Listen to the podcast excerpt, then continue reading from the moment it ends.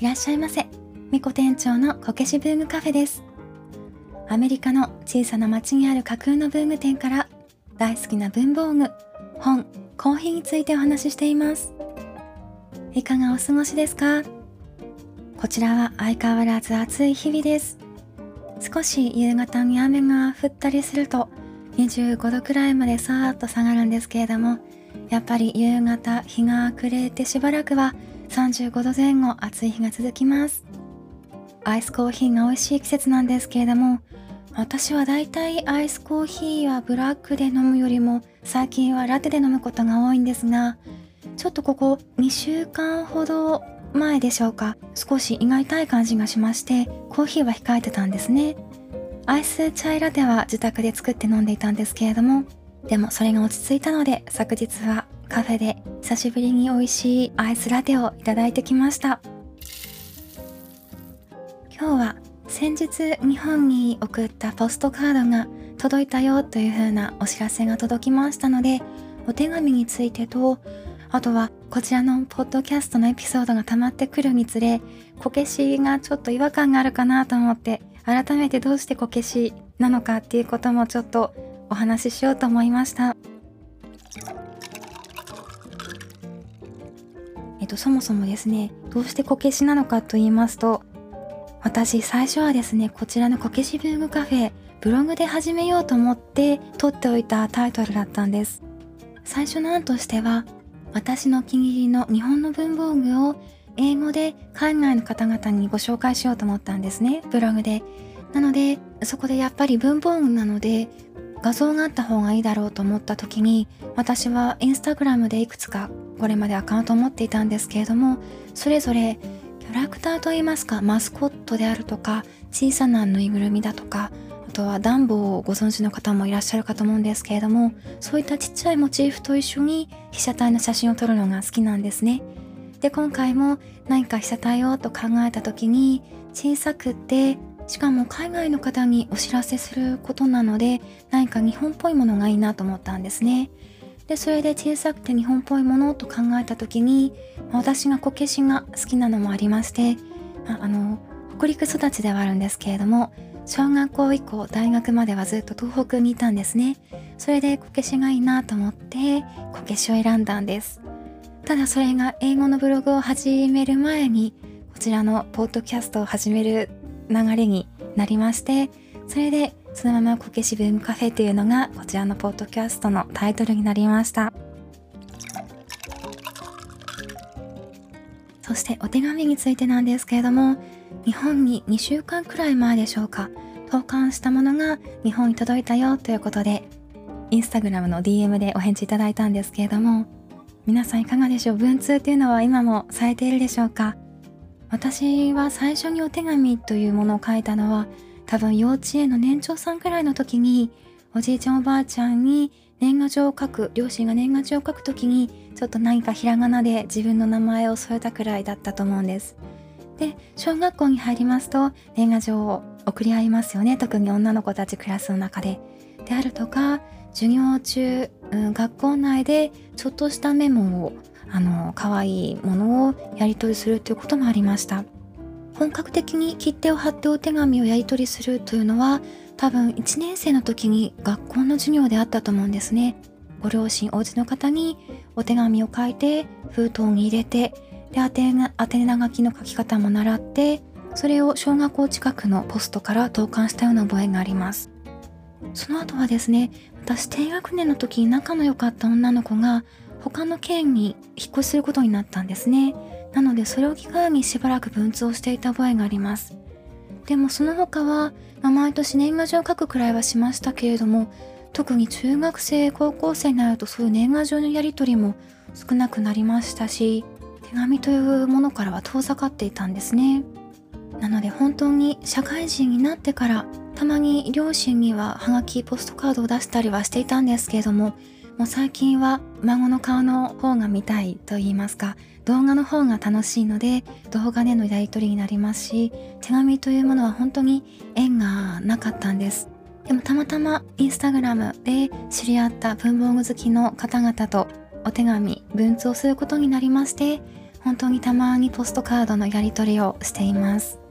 そうだそれまではですねポストクロッシングというのをご存知でしょうか。あるプラットフォームなんですけれどもそれぞれが登録して1回につき5通だったか10通までだったか出すことができるんですね。でも送り先はもうあのプラットフォームの中でランダムに選ばれてでそこに ID とあとは住所を名前を書いて送るんですけれども当時はちょっと中国はなかなか届かなかったりとか今はどうなんでしょう？難しいこともあったんですけれども結構他の国の景色のポストカードであるとか切手とかそういうことを知ることができて楽しかった覚えがあります。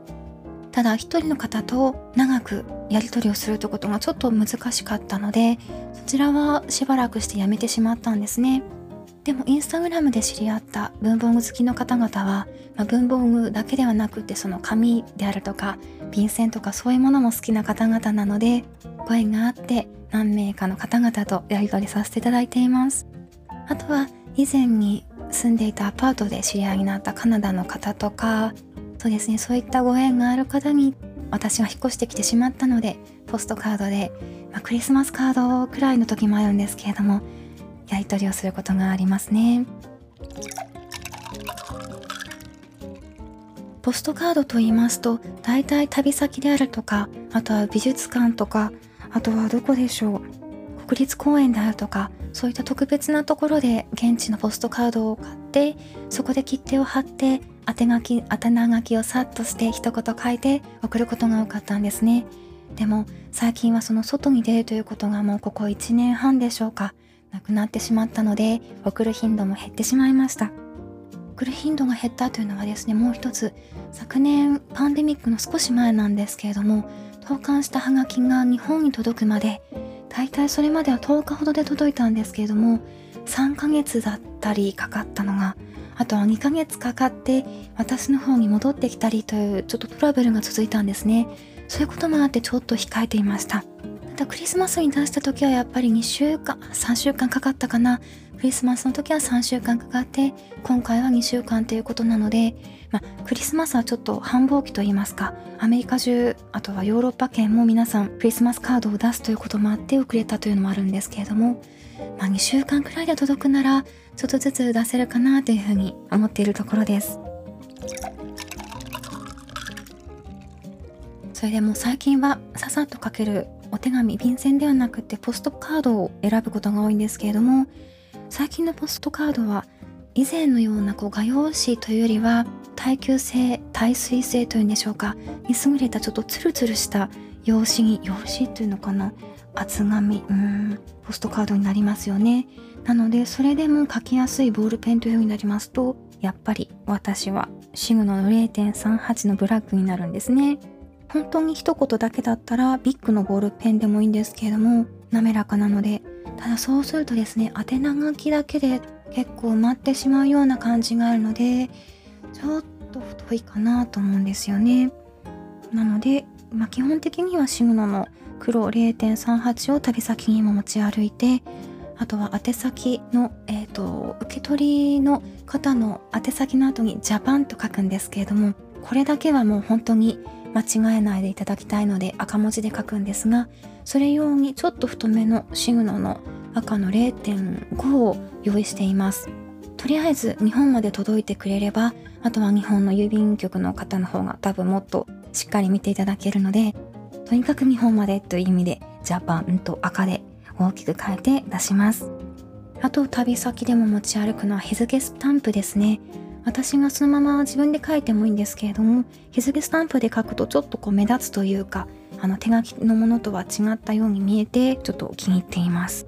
あとは切手ですね。旅先では結構アメリカでは国際郵便用の切手というものがありましてそれが3種類くらいしかないかったのかな。なので旅先ではさっと貼れる1枚でペロッと済むものにしているんですけれども自宅から送る時はその金額分のスタンプをですね3分割ほどしてちょっと様々な切手を貼りたいので金額を小分けにして貼ったりするんですけれども旅先では国際郵便の1枚を貼ることが多いです。結構美術館では切手を売ってるところもあるんですけれどもそうでなかった場合にですね念のため持ち歩きますね。あとは住所録ですね。こちらはメモ帳メモ帳じゃなくて手帳その年の手帳についている薄いものにまあそんなに私あの何名にも出すわけではないのでそこに書いたものを持ち歩くのとあとは結構日本に住んでいた時はピットのりだったかなも持ち歩いていたんですけどもこちらアメリカの切手は私はシールタイプ以外には見たことがなくって日本みたいにこう水でちょんちょんとつけるタイプを見たことがないので海苔はポストカードを送るのにそんな必要な感じではないですね。その切手も、まあ、しばらくここ1年半クリスマスカードを出したんですけどもなかなか送る機会がなかったので切手も買う機会がなくてちょっと在庫が少なくなってたのを改めて今回ポストカードを出して思ったのでまた、えーと、基本的にはですね日本郵政みたいな感じでこちらの郵政のホームページからオンラインで買うことが多いんですけれども補充しなきゃなというふうに思っているところです。もう今はメールでも LINE でもあとはインスタグラムや Twitter の DM でも簡単にやり取りできるんですけれどもでもやっぱりポストカードいただくのも送るのもたまにはいいなというふうに思っているところです。もう少しこのパンデミックが落ち着いて様々なところに旅に出たりとかあとは国立公園とか美術館にも行けるようになったらそこのポストカード集めも楽しみたいなというふうに思っているところです。ブックレビューが続いたので簡単なお話。えっ、ー、とそもそものタイトルこけしについてとお手紙についてお話ししてみました。閉店までお付き合いいただいてありがとうございました。またのご来店お待ちしています。みこ店長でした。